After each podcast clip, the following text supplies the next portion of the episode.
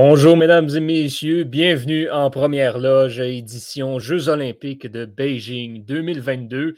Le podcast est en mode fin de semaine. Euh, c'est dimanche. Alors, il y a moi-même, Johan Carrière, rejoint encore une fois uniquement par Olivier Larose. Comment ça va, Oli? Oui, c'est sûr que ça va bien. On, doit l'avouer. Bon, journée canadienne un peu plus difficile pour le Canada, mais on, a des espoirs pour, euh, donc, cette nuit, donc ce soir. Euh, oui, mais il y avait quand même certains espoirs dans la journée euh, d'aujourd'hui. le Canada en a quand même profité pour rajouter une médaille lors de cette neuvième journée de compétition. il y en a eu une. On y reviendra un petit peu plus tard. C'est arrivé, arrivé presque en fin de journée olympique. On s'attendait à avoir plus, disons. Euh, oui, on s'attendait, on s'attendait à plus. On espérait surtout au moins deux. Euh, et on y reviendra encore une fois un petit peu plus tard sur cette déception. Euh, on parle de nouvelles disciplines souvent au podcast. Il y en a une autre qui faisait ses débuts hier soir. C'est le bobsleigh à 1. plus communément appelé le monobob. Fait intéressant, c'est une discipline ouverte aux femmes seulement. Il n'y a pas de monobob masculin à Beijing. assez intéressant de voir que dans une vague de nouvelles épreuves mixtes et du fait qu'on veut rentrer euh, des sports justement ouverts aux deux sexes, eh bien, nous rentrons maintenant une discipline uniquement féminine. Mais ça, c'est parce que, euh, en fait, il n'y a pas de bob à quatre chez les dames, si mes souvenirs sont bons. C'est parce, qu'en fait, ils avaient trop peur, donc, de, qu'il n'y ait pas assez, de pas assez de dames qui puissent faire le monobob à 4, donc le bob à 4. Donc, on dit, on va faire le bob individuel. Comme ça, ben, on s'assure qu'il y ait comme deux épreuves chacun. Et voilà, ce qui explique donc euh, cet ajout.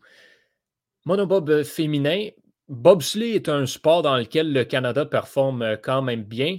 Et ben, ça va bien jusqu'ici au, au, monobob. Ben oui, parce que Christine De Bruyne est, actuellement en deuxième position après deux manches. Donc en fait, il faut savoir qu'il y a quatre descentes. Et ensuite, on fait juste cumuler le temps des quatre descentes et ça fait ton temps au total. Donc, euh, Kristen DeBruyne est en deuxième position par une seconde face à l'américaine Kelly Humphries. Et il faut se souvenir qu'elle a, a, déjà, au début, au départ, elle, elle faisait de bobsleigh pour le Canada.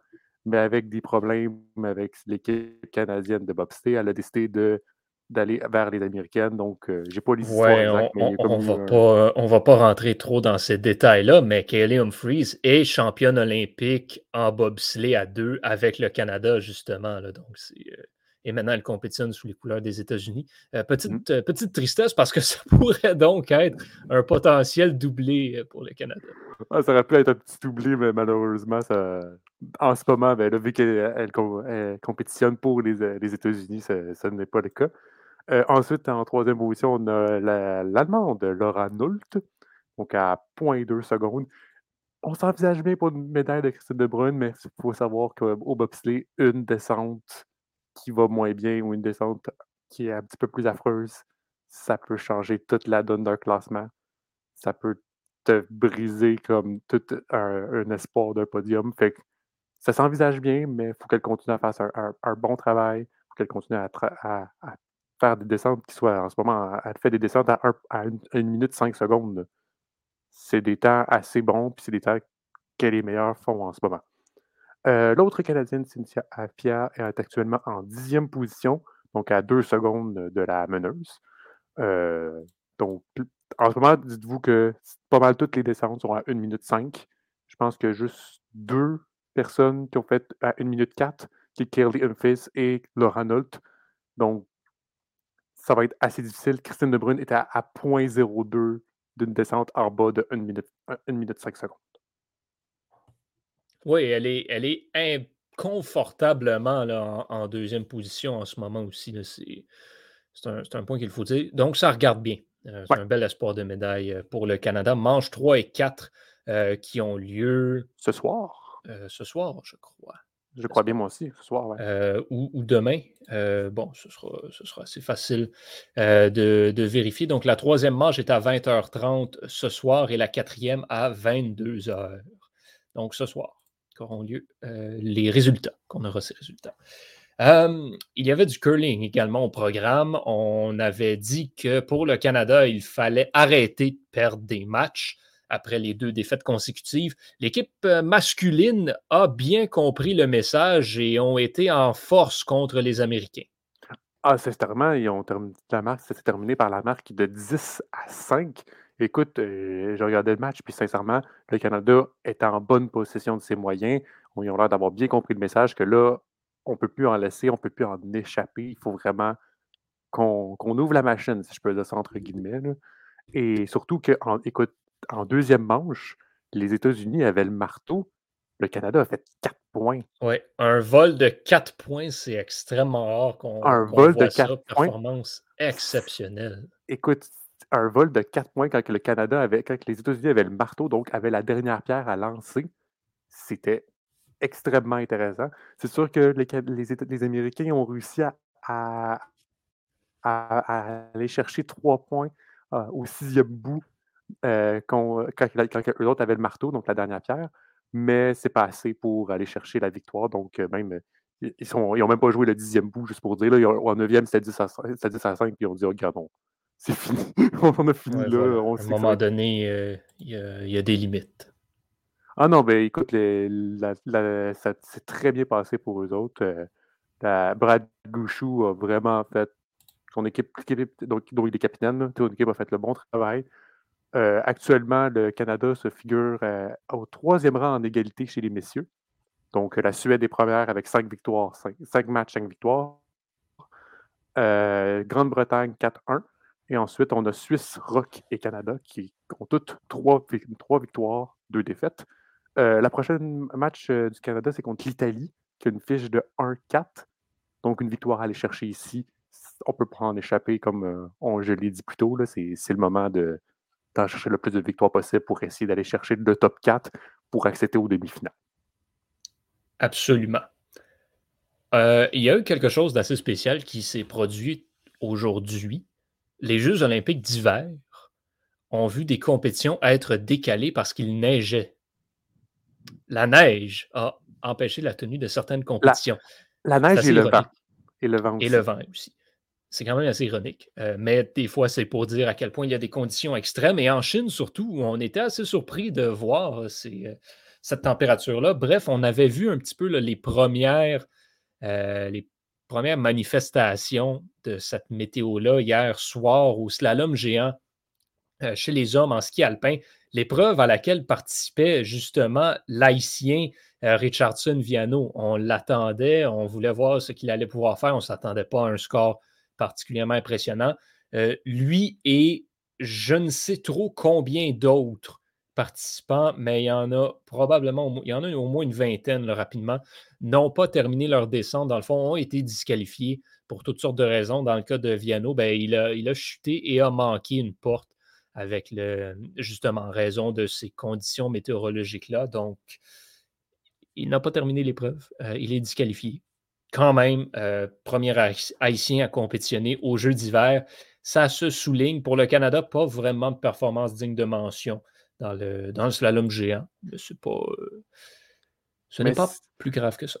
Je regardais, je me souviens, je regardais, les, je regardais comme l'épreuve, puis Genre, quand lorsqu'ils mettaient une vision d'ensemble, d'un ensemble, tu pouvais même pas voir le skieur. On voyait rien.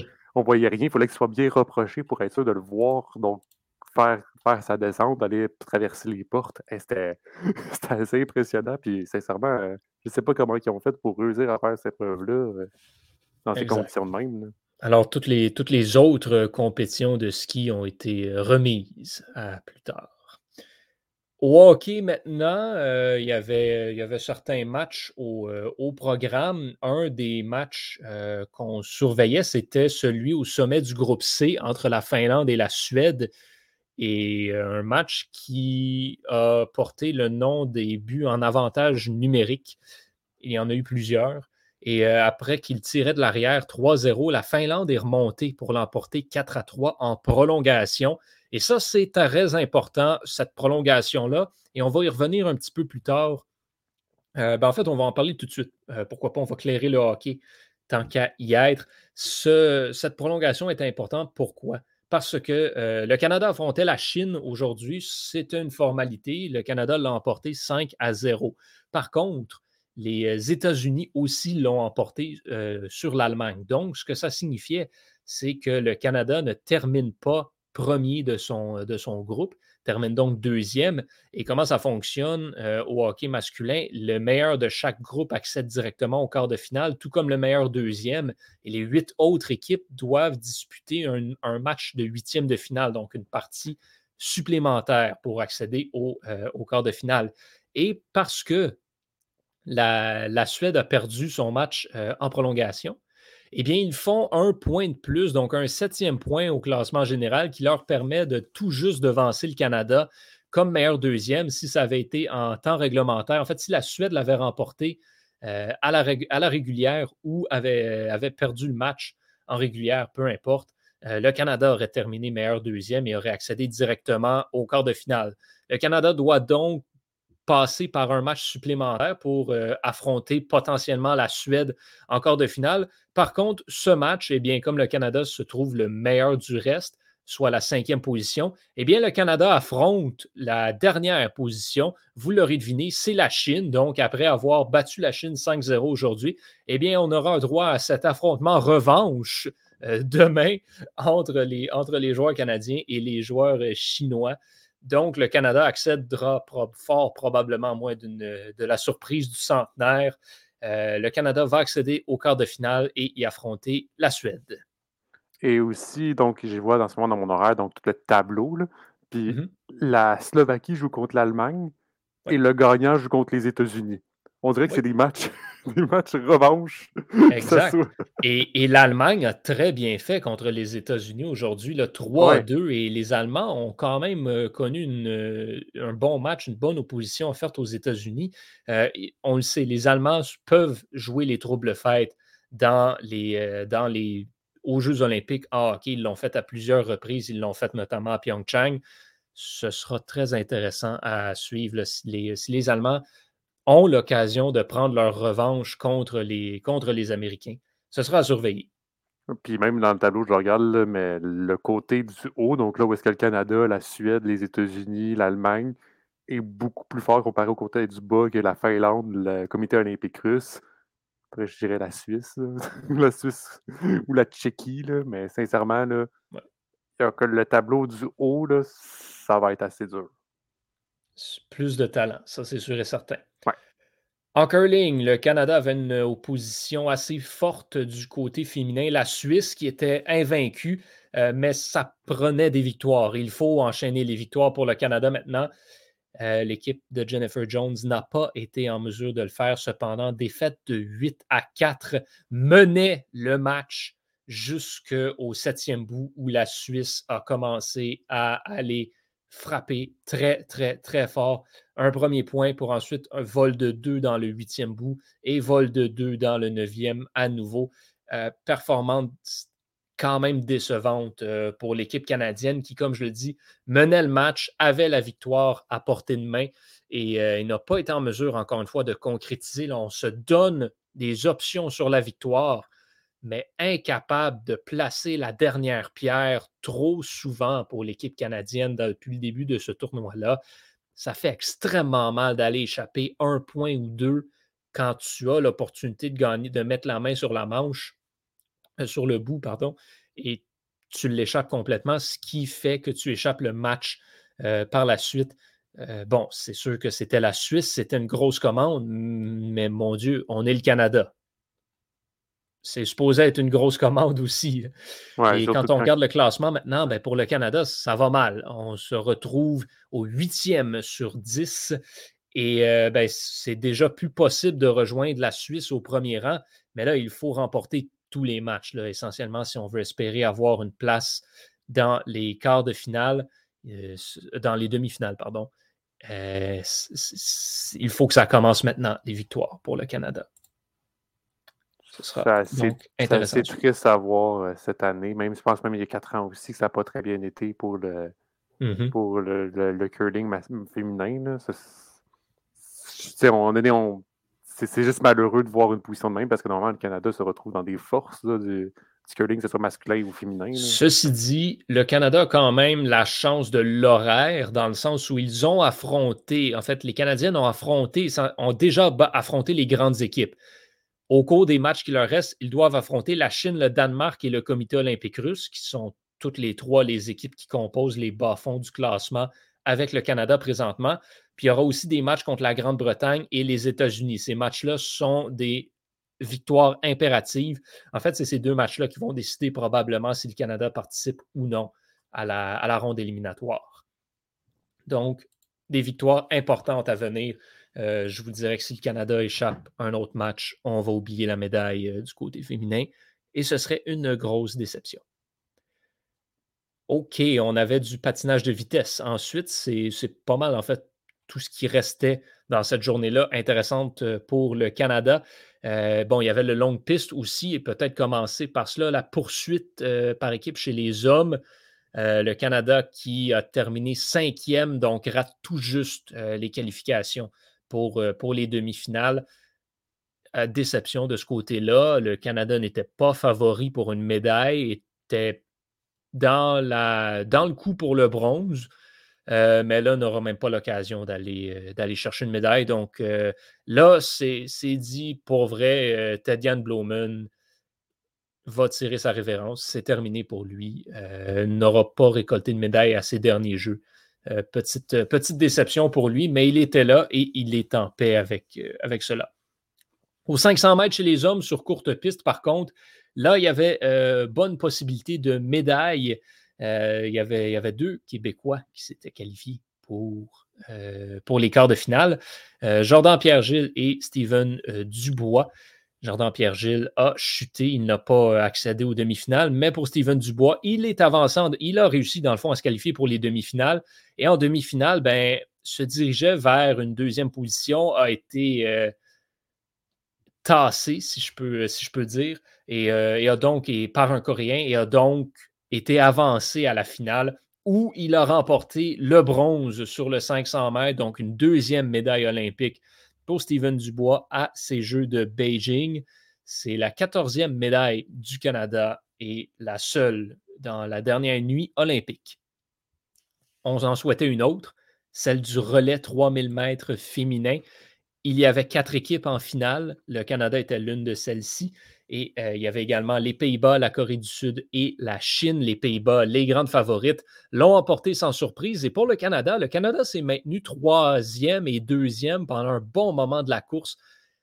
Mais à la fin, il y a quelque chose qui n'a pas fonctionné. Les deux derniers relais ont été absolument atroces et ont largué les patineuses canadiennes en quatrième position, loin derrière les Chinoises qui ont terminé troisième. Euh, et donc, le Canada l'échappe carrément sur le relais, euh, sur le relais 3000 mètres. La Corée du Sud, médaillée d'argent. Euh, les Chinoises, médaillées de bronze. Et, les Pays-Bas, menés par, bien sûr, Suzanne Schulting, qui remporte sa troisième médaille de ces Jeux. victoire impressionnante des Pays-Bas et déception majeure pour le Canada. Mais c'est sûr aussi qu'on on s'attendait à plus que ça dans le courte piste. là, je parle du courte piste en général.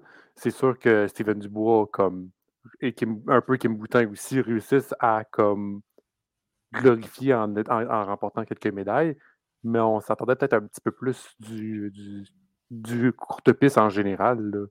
Ben écoute, je te dirais que c'était pas nécessairement une grosse année à prévoir pour le courte piste. Il y a Steven Dubois qui, pour, reprendre les, propos de, Jean-Patrick Balleux, sont, est vraiment le, le, prochain Charles Hamelin pour le Canada. C'est lui la tête d'affiche chez les hommes aux courtes pistes. Euh, il fait bien, il livre la marchandise, deux médailles euh, à Beijing jusqu'ici. C'est ce qu'on attendait de lui. Oui, c'est ça.